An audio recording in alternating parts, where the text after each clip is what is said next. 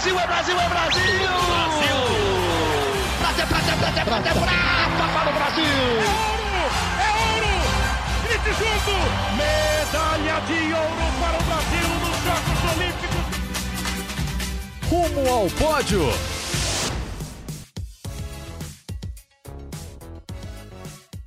Saudações olímpicas! Este é o Rumo ao Pódio, o podcast de esportes olímpicos do Grupo Globo. Eu sou Marcel Merguizo, aqui em São Paulo comigo hoje de novo, Guilherme Costa. Fala, Gui!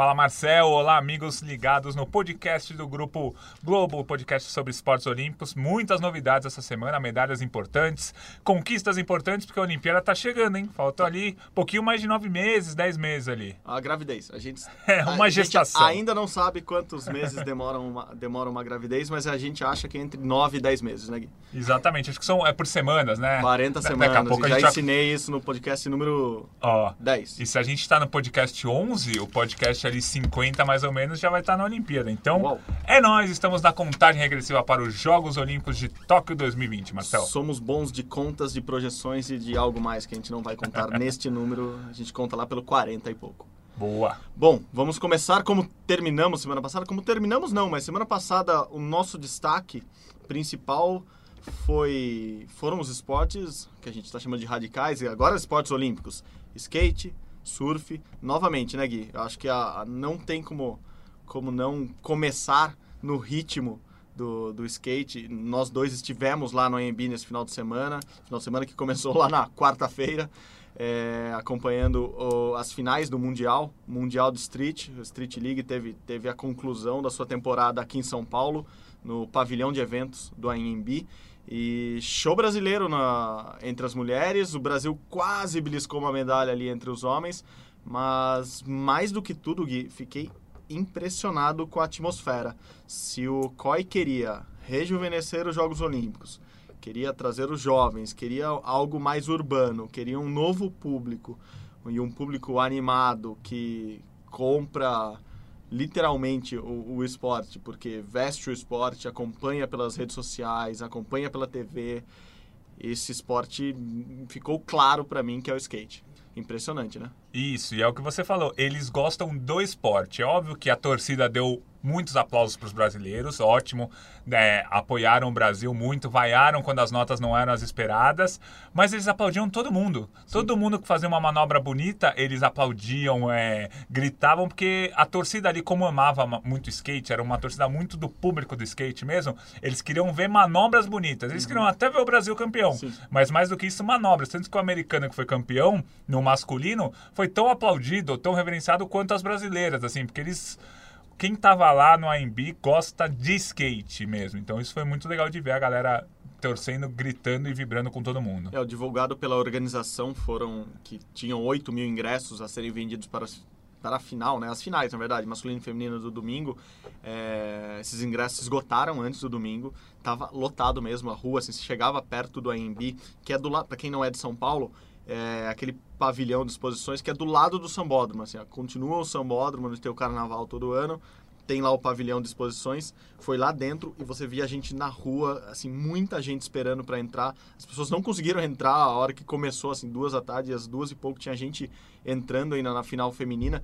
E isso que você destacou, Gui, assim, era muito evidente para mim, muito mais na, na parte masculina. Porque como na, na final feminina, a Pamela e a Raíssa, desde o início, estavam brigando pela, pela medalha, pelas primeiras posições, fizeram ótimas manobras desde o começo da disputa, meio que a torcida virou toda para elas, assim. E a Raíssa, obviamente, a Raíssa Leal tem 11 anos, é super carismática, o público ama a menina. É, então, tinha uma torcida muito grande para ela e a Pamela Rosa, que foi a campeã, a, Lari, a Raíssa foi, foi vice-campeã, e a Pamela, por ser a número um do mundo, pela, pela torcida já conhecer as manobras dela, ela já tinha ganho, ganho outros campeonatos importantíssimos há alguns anos, então ela vem, vem ela vem sendo acompanhada pelo público que ama skate há muito tempo, então as duas tinham uma torcida muito grande. Mas no masculino, como o Kelvin Hoeffler, Hoeffler? Hoffler. Hoffler. Hoffler. Desculpa, Calvin. Você me explicou umas 300 vezes como é seu nome e eu acabei de errar. O, como o Kelvin vou chamar só de Kelvin, fui esperto agora. Como o Kelvin é, começou ali a disputa da final em oitavo, são oito skatistas na final, não não estava acertando as manobras. E quando ele melhorou, ele ficou apenas beliscando ali a quarta colocação. A torcida estava muito mais empolgada em ver grandes manobras e no masculino ainda há um, Nível. e aí eu falo que o nível é elevado, até as notas são maiores por É. causa disso, assim. Ah, As meninas, além de mais novas, né, não conseguem fazer algumas coisas que os homens fazem. E era evidente que a torcida estava aplaudindo grandes manobras e, manobras e vaiando notas que elas achavam ruins, assim, não só do Não só Kelvin, dos assim, brasileiros, como Exato, dos outros, o é. português, o japonês, o, o, o americano tirava algumas notas que não, para a torcida, não eram é, na nota de corte ali, o 9, para cima de 9 eles amam, assim, tem um Hum, grupo Nine especial, Club. é, o clube dos 9 ali. O, como a torcida via que eles não atingiam 9, 9.1, 9.2, tiravam 8.8, rolava uma vaia, assim, não era vaia pro, pro cara ou pro, pro qualquer que fosse o skatista, era vaia pros árbitros que estavam dando nota baixa para a- a- as manobras que os 8 mil especialistas Uhum. que estavam lá no, no AMB achavam que, que valia. Assim, foi, cara, um ambiente muito, muito legal. Assim, tô, fiquei animadaço para ver na Olimpíada como vai ser o skate. Isso. E na Olimpíada, agora trazendo um pouco os resultados do fim de semana do Campeonato Mundial de Skate, você falou um pouquinho. No feminino, o Brasil conquistou o ouro e a prata. O ouro com a Pamela, a prata com a Raíssa Leal, de apenas 11 anos de idade. O bronze ficou com, com o Japão. E foi muito legal que a as estratégias utilizadas por cada skatista. A Pamela, por exemplo, estava atrás da Raíssa até a sexta das sete rodadas. Né? Os, os skatistas têm direito a fazer sete apresentações, duas longas de 45 segundos e cinco curtas, que são uma manobra única apenas. Então, após cinco rodadas, a Raíssa era a primeira, a Pamela era a segunda. Por conta, são sete apresentações e as quatro melhores notas valem. Então os skatistas podem arriscar. Isso é muito legal, porque como três notas vão ser, não vão contar para a classificação, eles podem cair e tirar zero que não tem muito problema. Então os skatistas começam a arriscar muito nas últimas rodadas. Então a Raíssa liderava, aí a Pamela conseguiu uma manobra espetacular. O pavilhão veio abaixo mesmo, conseguiu uma nota 7.8, que foi a maior nota é, feminina do, do campeonato mundial inteiro. E aí ela deixou a Raíssa para trás. Aí na última, na última manobra, mesmo caindo, conquistou a medalha de ouro. Raíssa com a prata, Japão com bronze. E a gente tem que sempre lembrar que a Letícia Buffoni, que, a, que foi campeã mundial em 2015, foi vice em 2016, 2017, 2018, é uma das principais atletas do mundo, é brasileira, se machucou, não competiu, tá com uma lesão no dedão, no dedo médio do pé, Isso, terceiro metatarso. o terceiro, quase igual ao do Neymar, o Quase terceiro, igual ao do Neymar. o terceiro metatarso, então ela não disputou o campeonato mundial, mas ela muito provavelmente vai estar na Olimpíada. No skate, o skate que vai se estrear na Olimpíada agora de Tóquio 2020, vão ser 20 vagas no feminino com limite de três atletas por país. O Brasil com certeza vai ter três atletas, ainda não sabem quais, mas muito provavelmente Pamela, Raíssa e Letícia. Então as três vão brigar por medalha. E é capaz, até como o Marcel já escreveu no blog, no blog dele do Globoesporte.com, é possível, não vou dizer provável, mas é bem possível ter as três atletas no pódio na Olimpíada de Tóquio 2020. Então vai ser muito legal acompanhar o skate feminino street, que o Brasil vai ter três atletas com chance de pódio. No masculino, como o Marcel disse, o Kelvin ficou em quarto, a 0.2 do terceiro colocado, a 0.2 na medalha de bronze. O Kelvin aí é o principal atleta do Brasil há alguns anos nessa modalidade. Já foi ao pódio em três campeonatos mundiais, dessa vez ficou em quarto, mas é um cara que vai chegar na Olimpíada com claras chances de medalha. Portanto, skate vai ser um dos carro-chefes, se não o principal carro-chefe do Brasil, Marcel. E, e foi muito legal acompanhar tudo. E, e você falou bem da, do, do risco que o, que o skatista toma até na última manobra, assim, na- o que eles chamam de best trick, né? O Kelvin tentou uma manobra para conseguir a nota. Se ele conseguisse 9 ponto alguma co- 9.1, se eu não me engano, ele já seria bronze, 9.4 ele conseguiria prata. Então ele, ele sabia que era, era tudo ou nada na última manobra, tentou, caiu, não conseguiu fazer a manobra, eh, se machucou. Segundo o médico da, da seleção, porque agora o Brasil tem uma seleção brasileira de, de skate. Segundo o médico, ele teve um entorse no joelho esquerdo, mas o Kelvin tava tão. tava tão bravo de não ter conseguido a medalha, de não ter acertado a manobra, que ele nem queria. Ele, ele saiu. da pista falando que não, não sei o que aconteceu, tá doendo, não consigo falar. Assim, não mal educado, claro, mas ele, ele não queria nem sequer dar entrevista. A gente transmitiu no, no, no Sport TV 3 ao vivo as finais e, e fez toda a cobertura para TV Globo e para Globoesporte.com. E ele não quis falar com a gente porque ele estava realmente bravo com, com, com o resultado dele em casa. Ele, ele, ele é o quarto do mundo, então ele está buscando a vaga olímpica direta ali, já entre os primeiros colocados. Então, Kelvin saiu bem chateado, digamos assim, mas é com certeza um skatista que vai chegar na Olimpíada com chance de medalha. Lembrando, são, são quatro grupos ali feminino e masculino do parque, feminino e masculino do street. Feminino, feminino do street provavelmente vai ser a grande força do Brasil, com Raíssa, com a Pamela e com a Letícia ali.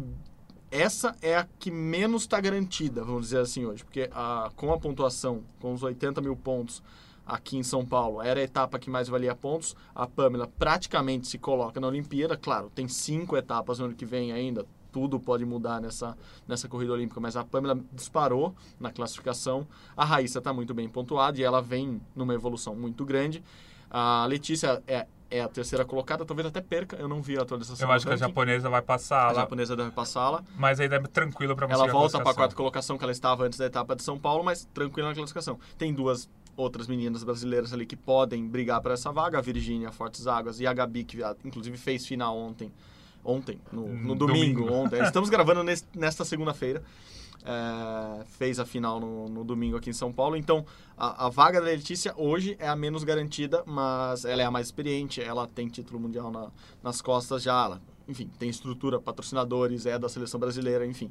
Letícia é uma grande concorrente para a vaga e, claro, chegando na Olimpíada também. Acho que as três tem, tem chance de pódio, e daí é aquela conta que a gente fez, começou a fazer semana passada. As três com chance de pódio no feminino street, uma chance de pódio no masculino street.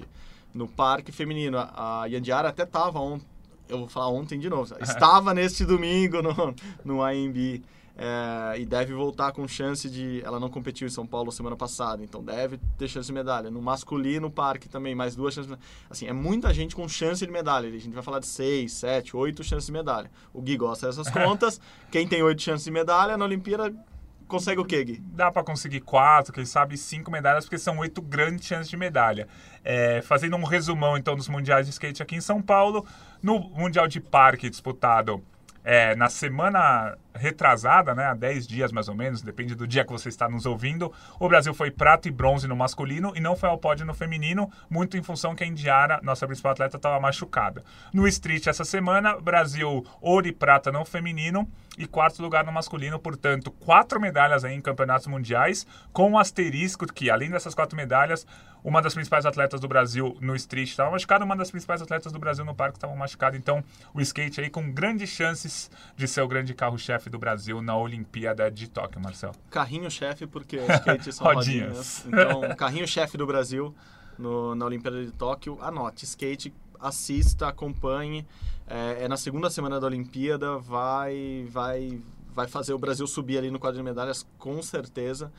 E falando em blog, você também no começo da semana colocou alguma coisa que a Pamela Rosa tornou-se a oitava brasileira campeã do mundo. Como que é? Lembra isso, isso exatamente. O skate se tornou olímpico, vai estrear agora na Olimpíada em 2020, só que em 2016 que ele foi anunciado como olímpico. Então, é, desde 2016 tivemos alguns campeonatos mundiais. A Pamela foi a primeira mulher brasileira campeã mundial desde que o skate se tornou olímpico. Então, o esporte feminino do Brasil agora tem oito mulheres é, campeãs mundiais nas, em qualquer modalidade, o que mostra que o esporte feminino do Brasil começou a crescer há pouco tempo, mas ainda não tem tanta história, né? A gente sempre fala é, que o esporte feminino começou um pouquinho depois. O, o, masculino, em 1920, já ganhou medalha no tiro. A primeira medalha feminina olímpica do Brasil foi só em 96 no vôlei de praia. Então, pensando em campeonatos mundiais, nas modalidades olímpicas, o Brasil agora tem oito campeões mundiais e, e uma delas é a Nathalie Monhausen, da esgrima.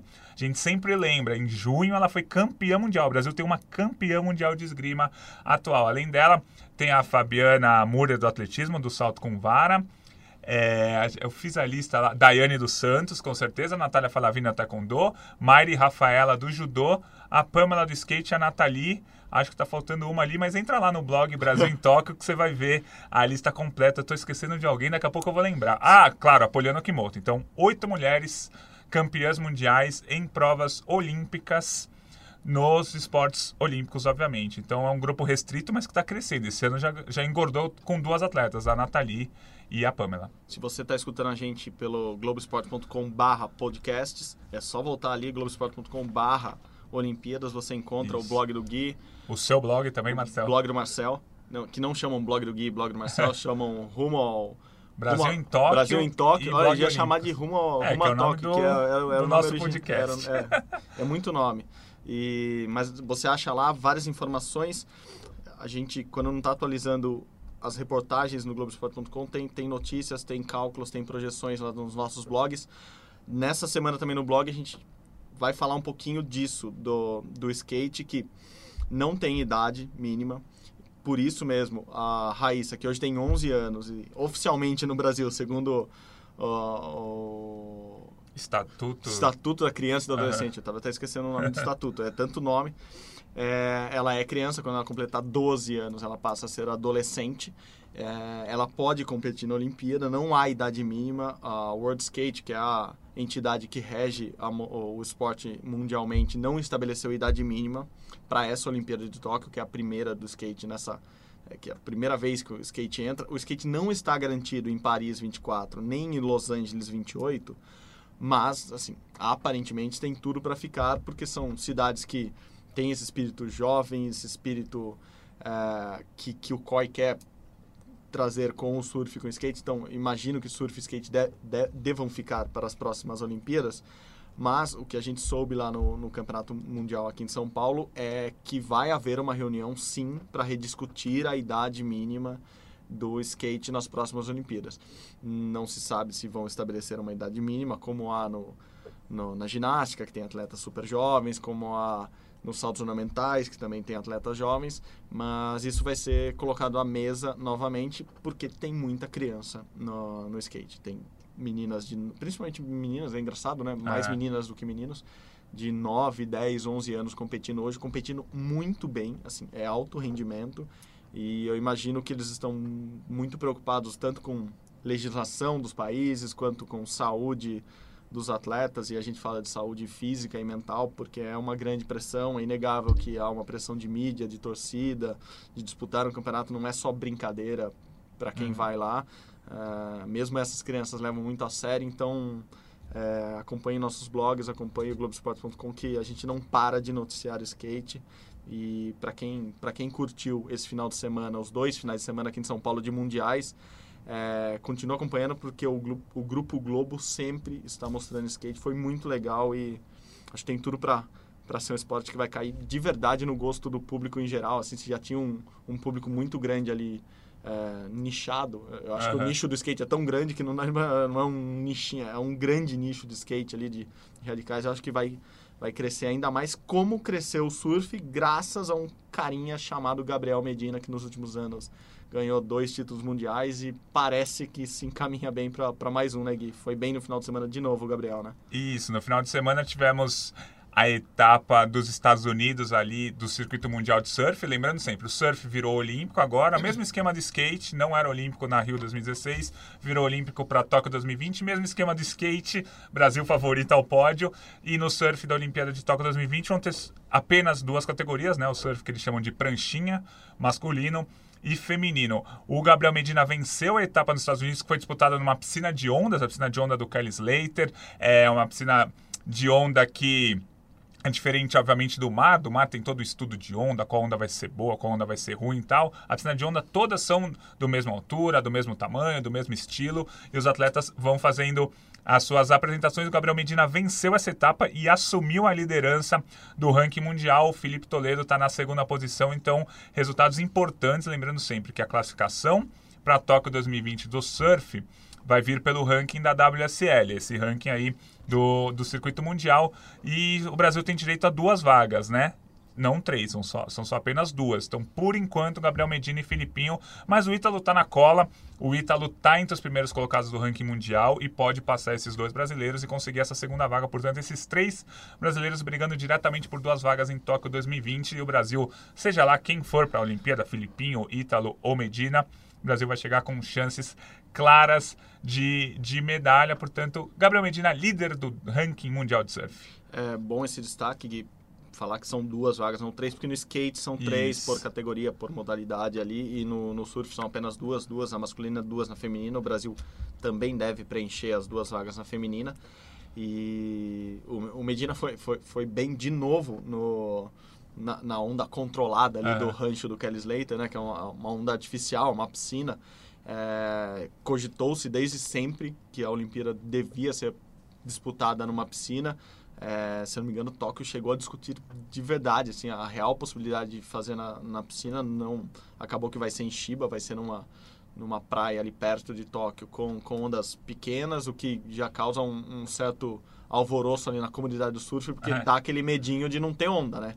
Claro que pro, pro Medina, por exemplo, que é bom nessas ondas, às vezes menores do que o normal que eles estão acostumados, é bom, mas sempre que a gente conversa com alguém que é muito ligado ao surf, é, rola essa preocupação, né? Hum, como que vai ser a onda lá? E se não tiver onda? Qual, qual que vai ser a janela, como eles chamam, né? De quando a quando vai ser o surf na Olimpíada? Vai ser de 24 de julho a 9 de agosto? Quer dizer, vai ser em toda a Olimpíada? Assim, quando tiver onda, vai todo mundo pro mar ali, vai todo mundo pra, pra Baía de Tóquio e, e surfa. Quem for bem naquele dia ali agradece e, e ganha o título. Como que vai fazer com torcida? Como vai fazer com cobrança de ingresso? Enfim, é, o surf, ao contrário do skate, ele traz algum problemática maior e a Sim. solucionática do COI até agora é, foi colocar lá o, a- aparentemente vai ser abrir uma janela maior mas eu imagino que também surf não está garantido em, em, em Paris 24 e em, em Los Angeles 28 mas são duas cidades Paris não tem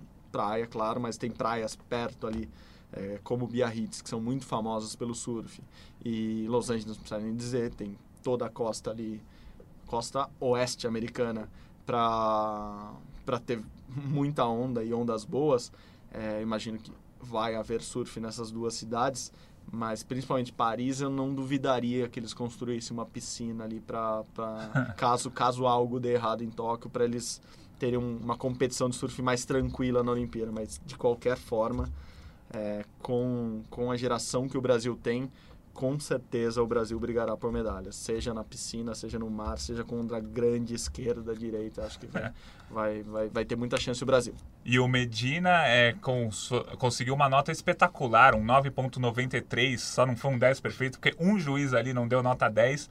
É, tem lá no globesport.com barra radicais barra surf essa nota para vocês verem a onda que ele pegou foi realmente espetacular Gabriel Medina, líder do ranking mundial, ele foi campeão do circuito em 2014, foi campeão do circuito em 2018 e agora tenta aí o, o terceiro título surf na Olimpíada de Tóquio 2020. O Brasil muito provavelmente brigando diretamente por medalhas, Marcel. Vamos sair das radicais, vamos para um esporte bem mais tradicional, que é o boxe, Sim. a nobre arte. E o Brasil foi, foi bem ou foi mal no Mundial, Gui? Ah, eu gostei. O, é, o Campeonato Mundial Masculino de Boxe, disputado nessa semana agora na Rússia, né? Os últimos 12 dias tivemos Campeonato Mundial, o fim da semana retrasada, a semana passada inteira. É, o boxe está passando por uma revolução, né? O boxe olímpico, a Associação Internacional de Boxe Amadora, a AIBA, que sempre cuidou do, do boxe está passando por uma crise financeira, política, envolvida em corrupção. O Comitê Olímpico Internacional abraçou toda a organização do boxe amador para os Jogos Olímpicos. Tivemos um campeonato mundial com oito categorias, geralmente eram 10, há 15 anos eram 12, estão diminuindo o número de categorias. É, só oito categorias, porque vão ser as oito categorias que vão ser disputadas na Olimpíada de Tóquio. E o Brasil foi bem. Gostei da medalha de bronze. Herbert Conceição conquistou o bronze na categoria até 75 quilos, lutou muito bem, venceu três lutas, aí parou na semifinal para um russo na Rússia, e esse russo depois é, disputaria a final. Então, assim, perdeu, entre aspas, para quem podia perder, para o russo que era um dos favoritos, mas conseguiu fazer uma luta até parelha.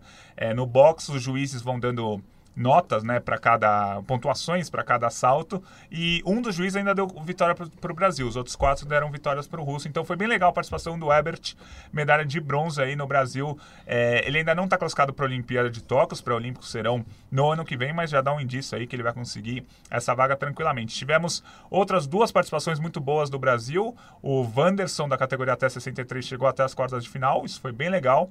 E o Kenon, um jovem atleta, se não me engano, ele tem 19 anos. Sim, participou dos Jogos Olímpicos da Juventude ano passado Isso. em Buenos Aires. Ele conseguiu ganhar é, uma luta, chegou até as oitavas de final e perdeu para o atleta do Cazaquistão, que depois iria ser o campeão. Então, Kenon foi muito bem, Wanderson muito bem e o Ebert medalhista, esses três da nova geração do boxe. O boxe brasileiro passou por uma renovação, né, o boxe amador no fim da Olimpíada 2016. O Robson, por exemplo, foi campeão no Rio 2016.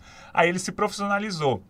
O boxe olímpico não conta com atletas profissionais. Então, o Robson se profissionalizou, não vai mais disputar a Olimpíada. O mesmo acontecendo com outros nomes do boxe brasileiro. Aconteceu com o Esquiva e o Yamaguchi depois da Olimpíada de Londres. Os dois foram medalhistas também. Então, o boxe vai se renovando, vai perdendo nomes para o boxe profissional, o que é muito natural, seja aqui, seja em qualquer lugar do mundo. É, mas conseguiu se renovar já três nomes aí bem encaminhados para conseguir a vaga para a Olimpíada de Tóquio e possivelmente uma medalha. Então, foi legal o Mundial de Boxe, uma medalha, um atleta chegando nas quartas de final, vitórias aí de alguns atletas importantes aí, o boxe brasileiro de olho em Tóquio 2020. Projeção aí, dá para pensar em uma medalhinha para Tóquio 2020, seja no boxe masculino ou feminino é, quando a gente fala projeção uma medalha, quer dizer que vão ser três ou quatro chegando com chances de medalha. Aí desses três ou quatro, pelo menos uma medalhinha vai vir. Portanto, tô feliz aí com o resultado do Campeonato Mundial de Boxe. Perfeito, Gui. Vamos continuar na área das lutas aqui, mas com um assunto um pouco mais denso, um pouco mais triste até para a torcida brasileira. a judoca Rafaela Silva é, testou positivo para uma substância que, que é encontrada em remédios para para asma. É, na, ela foi testada na final do, dos Jogos Pan-Americanos de Lima, é, dia 9 de agosto. Ela ganhou, foi campeã do PAN. Era a medalha que faltava para ela ainda, ela que já é campeã olímpica, já é campeã mundial. A medalha do, dos Jogos Pan-Americanos, a medalha de ouro, era a única que faltava para a Rafaela. Mas no teste que ela fez na, em Lima, é, houve o teste positivo. Ela foi pega no doping e nesta sexta-feira foi anunciado. ela, ela deu uma entrevista coletiva no Rio de Janeiro, junto com com Flávio Canto, do Instituto Reação, com, com o advogado dela, Bichara Neto, com, com o bioquímico que está cuidando do caso, o, o LC Cameron, uh, também indicado pelo, pelo, pelo COB para defendê-la e para ajudar na defesa dela, melhor dizendo.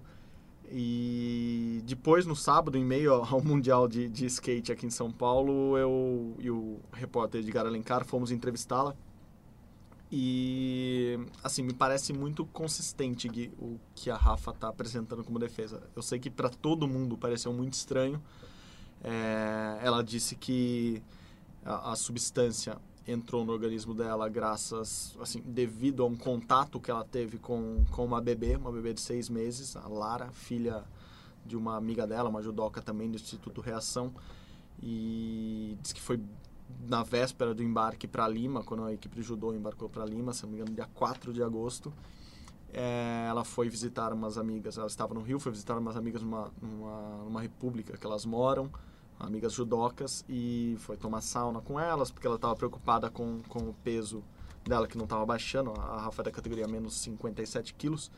E ela falou que teve contato com seu bebê e fez uma brincadeira que ela costuma fazer com bebês. Ela até, quem puder, quem quiser, pode rever ou ver a reportagem do Esporte Espetacular, tem lá no, no Globoplay, tem no Globoesporte.com.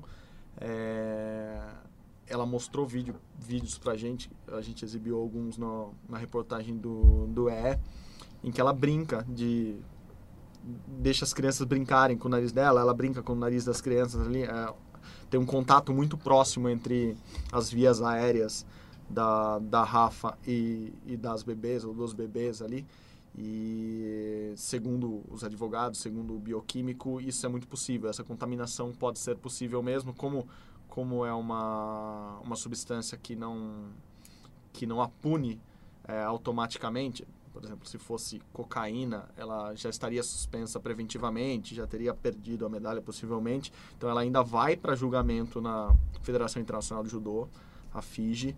É, esse julgamento não está marcado, então a medalha de bronze no Mundial da Rafa, a medalha de bronze também por equipes do Brasil no Mundial, é, o Brasil manteve, a Rafa manteve. É, a Rafaela também, por enquanto, manteve a medalha de ouro nos Jogos Pan-Americanos. Essa decisão deve sair mais rápido, mais rapidamente. É, está próxima de sair, inclusive, essa semana a possibilidade de sair alguma, alguma notifica, notificação, alguma, algum, algum posicionamento da, da Panam Sports, que é quem comanda os Jogos Pan-Americanos. É, lembrando que a Rafa pode pegar de uma simples advertência, como já ocorreu com outros atletas com substâncias parecidas, dessas, dessas substâncias que estão contidas em remédios para asma, para quem usa bombinha, para quem faz nebulização com é, para bronquite, etc. Por exemplo, a Etienne Medeiros na natação também foi pega em, em algo similar e pegou apenas uma advertência, mas ela também pode ser suspensa por dois anos. É o que, assim, o que mais a preocupa, porque ela obviamente perderia a Olimpíada de Tóquio, ela quer muito ir, inclusive ela chorou na entrevista do Esporte Espetacular quando, quando ela trata desse, dessa possibilidade de perder a Olimpíada, enfim, para não se estender muito, Gui. É um caso que preocupa, acho que toda a comunidade olímpica brasileira, porque a Rafa é uma das tops do Brasil, uma das principais atletas do Brasil hoje, não só pelos resultados, mas pela história dela, é uma atleta que inspira muita gente. É, muita gente é fã da Rafaela Silva, não só pelo judô, mas pela história de vida dela. E um caso que pegou todo mundo de surpresa, mas também é, levanta até um alerta né, de, de como, como às vezes o doping é, vem, vem, pode vir, né? Essa é a defesa dela de maneiras que você não espera, né?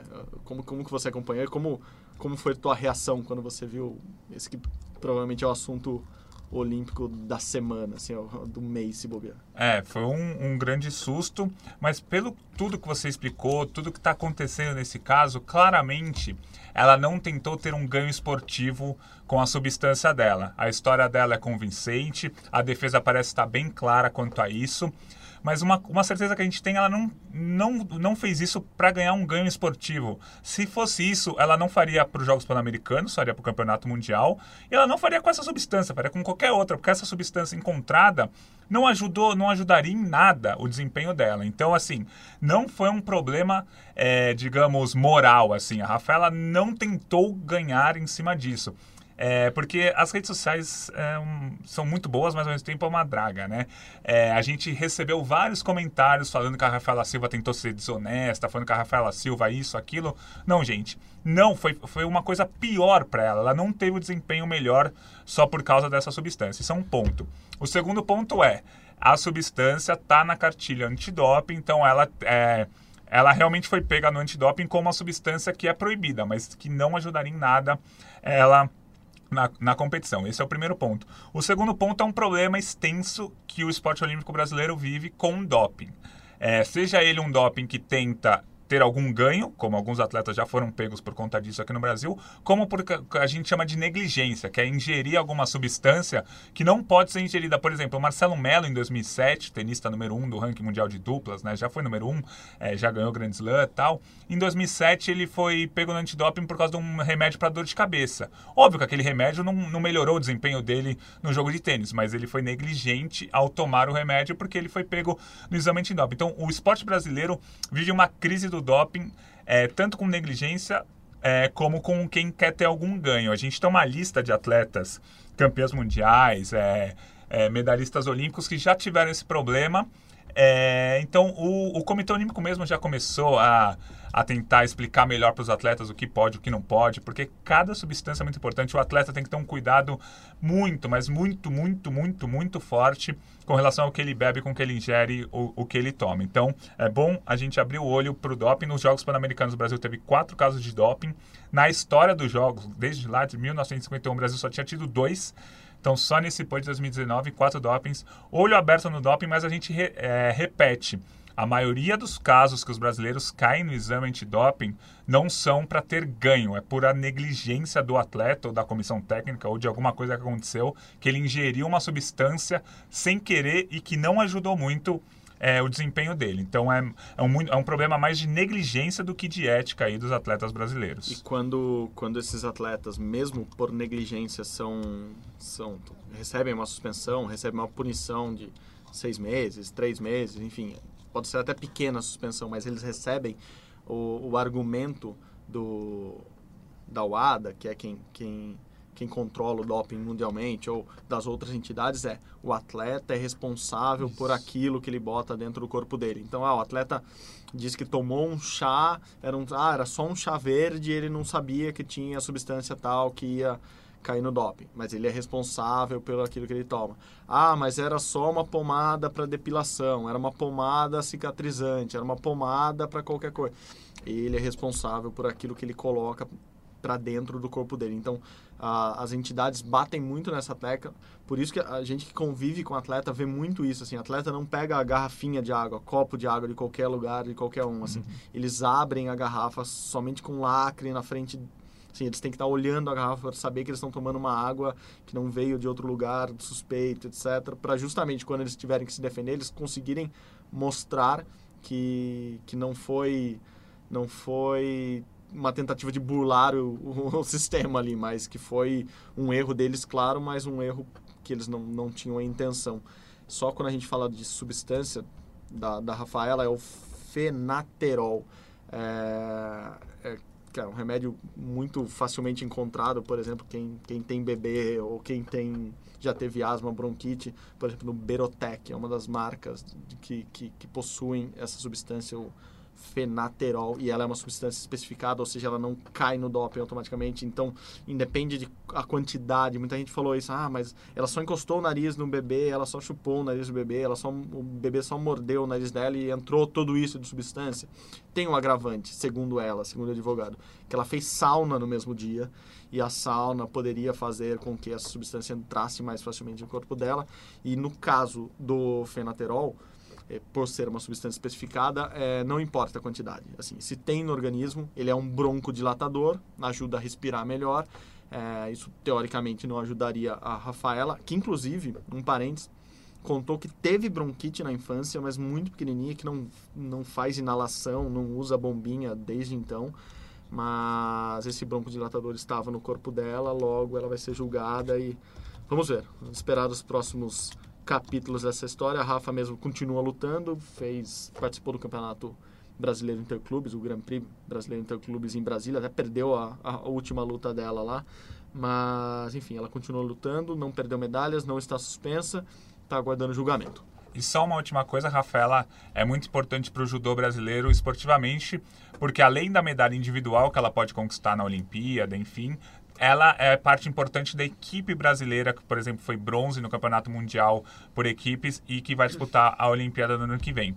É, a gente torce, claro, para que a Rafaela não seja punida ou que a punição dela não chegue até a Olimpíada de Tóquio 2020, mas se por um acaso ela perder a Olimpíada, o Brasil tem duas chances claras de medalhas a menos. A dela individualmente e a prova por equipes, que o Brasil sem ela, tenho certeza que não conquista uma medalha olímpica, infelizmente. É curioso, Gui, porque no, na entrevista do Sport Espetacular, ela fala um pouco disso também, ali na conversa comigo com o Edgar Alencar, ela falou que no Mundial, foi quando ela ficou sabendo que ela, que, ela, que ela tinha sido pega no doping no PAN, é, avisaram ela e de cara a primeira preocupação que passou na cabeça dela é se ela poderia lutar por equipes. É. É, porque ela sabia que a, ela era muito importante ali para a equipe. E a Rafa ela é importante porque ela, ali por equipes ela pode lutar contra uma atleta de outra categoria uhum. um, um, pouco mais pesada, aquela que ela consegue segurar o baque. Ela, ela, ela é boa, ela é boa numa faixa de peso maior ali. Ela é uma atleta tão boa que ela consegue lutar contra atletas de diferentes pesos. E, e outra curiosidade ali do, do papo com ela no, no sábado passado, logo depois que ela deu a coletiva no Rio de Janeiro, o papo foi aqui em São Paulo, ela falou que ela queria ganhar de qualquer jeito aquela medalha no Mundial, também para fazer o exame de doping no Mundial. Ela falou, eu queria ah, forçar o, o doping no Mundial, porque ela tinha certeza que ela não tinha usado droga nenhuma, que ela não tinha se dopado. Então ela queria forçar o doping no Mundial. E como que ela força o doping? É, ir para o exame de doping? Ganhando medalha. Na maioria dos eventos olímpicos, mundiais, internacionais, é, os atletas testados são aqueles que vão ao pódio. Então, quem ganha medalha normalmente é testado na maioria dos campeonatos. E ela, ela fala isso, assim, eu queria provar ali, assim, ali, eram 20 dias apenas depois do, do Pan do Rio, ela fez mesmo, ganhou a medalha de bronze, foi pro antidoping, testou negativo, ela queria aproveitar aquilo, é até engraçado, ela que ela queria provar ali, aproveitar para provar ali que ela não, não era uma atleta dopada e sim que havia tido um erro ali é, dela, ou um erro de qualquer forma que, que acabou levando ela pro, pro doping no PAN. Beleza, Gui? É isso? É isso aí, tem que falar disso porque é uma notícia muito importante, uma repercussão muito grande aí no esporte olímpico brasileiro. Ela que é um dos principais nomes, não só do judô, como de todo esporte nacional. Bom, vamos para a reta final do podcast de hoje. Reta final que acaba lá em Doha, no Catar, Mundial de Atletismo. É esporte, esporte número um da Olimpíada, Gui? É, o Polêmica. Esporte, é, é, o esporte que mais dá medalhas, né? Se você oh, for pegar a modalidade saiu atletismo... bem dessa. são 48 medalhas de ouro é, olímpicas que, dá no, que dão no atletismo, que são dadas no atletismo. A natação, por exemplo, são 35 que é a segunda modalidade que mais medalhas dá, o atletismo 48. Então, podemos dizer que o atletismo é o maior em número de medalhas esporte dos Jogos bem, Olímpicos. Saiu bem, saiu bem da polêmica. Pegadinha, pegadinha. pegadinha do podcast. É, esporte nobre da Olimpíada, que vai ter seu Mundial começando esta semana. E vamos lá para Doha com a nossa equipe do, do Grupo Globo, que já está lá no Catar, em meio aos shakes, em meio a grandes obras. Deve, deve estar saindo de banheiras de ouro para gravar esse podcast. Vamos lá e tem, tem muita coisa boa esse, esse Mundial de Atletismo. O primeiro Mundial sem Usain Bolt depois de um, de um tempinho aí dele reinando. Década, né? E vai ser animado, animado com, com chances reais do Brasil conseguir medalha. Vamos lá, galera, abração aí. Fala galera aí no Brasil, aqui é Flávio de Lácio, tô com a Lorena Dilon, com o repórter cinematográfico Sonsini aqui, a gente chegou em Doha agora há pouco, né? fizemos uma, uma longa viagem com, com escala em Istambul e sexta-feira começa o Mundial de Atletismo, né? o principal evento desse mês, né, uma das modalidades mais importantes do cronograma olímpico, se não a mais importante, né, e a gente vai debater um pouquinho aqui, falar sobre perspectivas, falar sobre como é que está a cidade, esses preparativos. Ainda não deu para ver muita coisa, né? A gente chegou no, no hotel agora há pouco, mas a gente vai falar, é, dar os nossos prognósticos aqui sobre o Mundial. Estou aqui com a Lorena do meu lado, né? Esse é o quinto Mundial que a, que a Lorena cobre em loco, né, desde 2011, cobrindo todos os mundiais. Lorena, fala aí. Expectativa de medalhas para o Brasil, o que, que você está acreditando aí nesse mundial? Bom, para 2019, agora esse mundial a gente tem o Darlan, né, nosso principal nome no arremesso de peso. Ele fez uma marca incrível esse ano que o coloca 22,61. 22,61 é uma está entre as 10 melhores marcas de todos os tempos. Exatamente. Então, assim, ele é o segundo do ranking mundial. A expectativa é em cima dele, de medalha, podendo até ganhar ouro. Acho que além do Darlan, a gente tem o Thiago Braz, óbvio, nosso campeão olímpico. Ele não tem feito uh, marcas constantes, mas ele tem capacidade para pegar pódio aqui, vamos ver como é que ele vai nesse ele tá Mundial. Em nono, né, no, no momento, no, no, no ranking. É, tá o... atrás até do Augusto Dutra, que está em oitavo, né? Exatamente, temos dois essa, brasileiros. Essa temos... briga legal, né? Que é o que eu acho assim que aumenta a competitividade, né? Pelo posto número um do Brasil. É claro que eles pensam mais alto, eles pensam em medalha, mas é, é uma coisa assim que acirra a competitividade entre os dois, né? Os dois já competem há bastante tempo, já come, começaram a carreira juntos. E legal ver dois brasileiros né, é, nesse nível. Assim. O legal é, é, ter, é ter competitividade e quanto mais, melhor. Assim. É muito legal ver o legado da Fabiana Murer. É, o salto com vara passou a ser uma referência no Brasil e a gente tem dois nomes que podem sim brigar por medalha. E eu acho que além do salto com vara, a gente né, tem o revezamento masculino. Uhum. A gente tem meninos aí correndo a perto dos 10 segundos, assim, 10 segundos baixo. Paulo André, Paulo André Nascimento. Tem também o Vitor Hugo. teve aquele outro menino lá no, na, no, no, Troféu Brasil. Jorge Vides também. Jorge Vides, ele mesmo conseguiu o índice do Troféu Brasil na, na semifinal, né? Foi, foi o segundo melhor tempo do, do, do Brasil no Temos ano. o Derek também, enfim, a gente está... Uma geração muito boa, né? É uma geração boa, geração é, que treinou com o Paulo Servo, né? Do, assim, tem nesse grupo aí dois são cariocas e vem da escola do Paulo Servo, Rosângela Santos também. Uhum. É muito legal acompanhar esses meninos. Só que, Lorena, acho que vale explicar que assim, eles ganharam ouro no Mundial de Revezamentos no, no Japão em maio, mas era um nível de competitividade bem diferente do que eles vão encontrar aqui no Mundial, né? É, é. Acho que os Estados Unidos virão muito mais fortes, né? Estados Unidos, Jamaica, o próprio Japão, o Japão é... apesar da Jamaica estar tá numa entre safra, né, pós-bolt. Sim, eu acho que é mundial é Grã-Bretanha. O mundial é bem diferente de, do mundial de revezamento. Eles vêm com o time principal mesmo, eles vêm com os principais velocistas. Mas eu acho que o, o grande barato do revezamento é que assim, tudo pode acontecer, Ele é mais né? imprevisível, né? Porque tem, tem as falhas, né? Às vezes um, um, é... uma equipe favorita falha. Exatamente, a passagem do bastão é o, é o grande. Uhum. É a grande surpresa aí, Às né? Vezes um Às vezes não está num bom dia também, né? Exatamente. O cara e, se o Brasil numa prova individual, não E o tá Brasil vai bem. muito bem na, na passagem de bastão. Eu uhum. eu aposto muito nesses meninos. Acho que eles têm total capacidade de pegar pódio aqui também. Vai ser bem disputado esse revezamento. Eu estou bem. Uhum. É, Tô ansiosa para ver se. Sobre, sobre o salto com vara, que a gente falou agora há pouco, acho que um dos grandes empecilhos aí para. Um dos grandes obstáculos né, que o Thiago e o Augusto vão ter que enfrentar é o bom momento de outros atletas. Né? A gente tem o Sam Kendricks, americano, o cara tá literalmente voando, o cara é o número um do, do, do mundo, o cara tem bem. a melhor marca do, do ano, né? já saltou mais de, de 6 metros esse ano. Né? Eu acho que ele é favorito ao ouro. Tem um garoto novo, sueco, Armando Duplantis, também, que está saltando muito bem. E eu acho assim que, que vai ser uma disputa em, em altíssimo nível. E, e, assim, falando do Sam Kendricks, aproveitando aqui para divulgar, a gente preparou um guia sobre o Mundial de Atletismo, né? Ele está indo ao ar nessa terça-feira na página do, do Globoesporte.com, globoesporte.com.br atletismo. A gente analisou 15 atletas com, com potencial de serem o destaque desse Mundial. Né? E o Sam Kendricks é um desses. É, aí eu posso citar outros atletas aqui, a Yulimar Rojas, saltadora venezuelana, que é atual campeã mundial em Londres 2017, vai brigar pelo bi agora, ela foi prata na Olimpíada do Rio, uma atleta fortíssima. E o Christian Coleman, né? O Christian Coleman, assim, tomando por base as marcas nos 100 metros, ele é o favorito ao ouro. Você acredita no, no ouro dele ou você acha que é vai ser uma prova imprevisível? Ser, eu acho que pela, assim, há muito tempo a gente não tem jamaicanos fortes na prova, né? É, então eu acho que esse pódio aí dos 100 metros vai ser americano, assim, eu aposto realmente que os americanos vêm forte. Temos não... o, o Noah Lyles também, né, que é, e temos é o, forte, é, é temos o, e temos o Gatlin que enfim né vem de lesão né? já é. tem já está com uma idade mais avançada uhum. mas é, tá entre os melhores do mundo. Eu acho que a questão da idade tem a ver com o grande tempo que ele ficou suspenso por, por doping. Ele está com muita vontade de competir ainda, né? Com 37, mas com, com gás de, de garoto assim de 29, 30.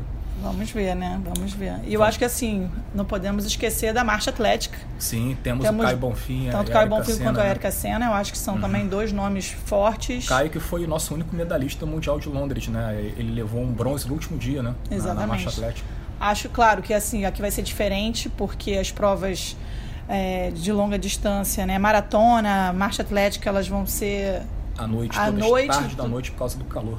Exatamente. largadas próximas de, de meia-noite, né? Vai ser um negócio assim bem. É, vai ser diferente, acho que vai ser diferente para eles. Acho que eles vão sofrer um pouco com calor, mas. Uhum. O Brasil também é bem quente, né? Ah, é, com certeza. Mas aqui eu, eu acho que, que é, acerra um pouco mais esse calor por, é, pela questão da proximidade com o deserto, né? Um calor mais, mais é, seco. bem vamos seco, ver, vamos, bem seco. Vamos ver. Vamos testar isso nos é. próximos dias. Então, galera, foi isso. A gente tá aqui em Doha acompanhando o Mundial. Logo mais a gente volta com, com algumas novidades. Aproveita aí, curta o podcast, né? E a gente volta aí qualquer hora. Valeu. Valeu, até mais. Voltamos de Doha, valeu, valeu, valeu, valeu. Mundial de Atletismo. Vamos, vamos assistir bastante. Pelo menos não é de madrugada esse, né? Porque sempre tem muito Mundial de madrugada. É impressionante. é verdade. A China esse e o é Japão ferram o nosso sono. Mas esse vai, vai, vai ser no horário um pouco melhor para assistir. E temos outros mundiais né, nessa, nessa semana também, né, Gui? Isso, temos a, nesse, nessa semana teremos o Campeonato Mundial de Canoagem Slalom. A gente já falou algumas semanas, o Brasil com boas chances, com a Ana Sátila principalmente. E o Mundial de Levantamento de Peso, que começou na semana passada, segue até essa sexta-feira. E nessa sexta-feira o Fernando Reis, que é a principal chance de medalha do Brasil, vai competir na categoria acima de 109 quilos. Eu queria só deixar é, a última coisa sobre o karatê. A gente fala muito da inclusão do surf e do skate, Verdade, mas verdade. o karatê também vai entrar na Olimpíada de 2020. E esse fim de semana que passou, o Brasil teve grandes resultados no aberto do Chile, conta pontos para o ranking olímpico.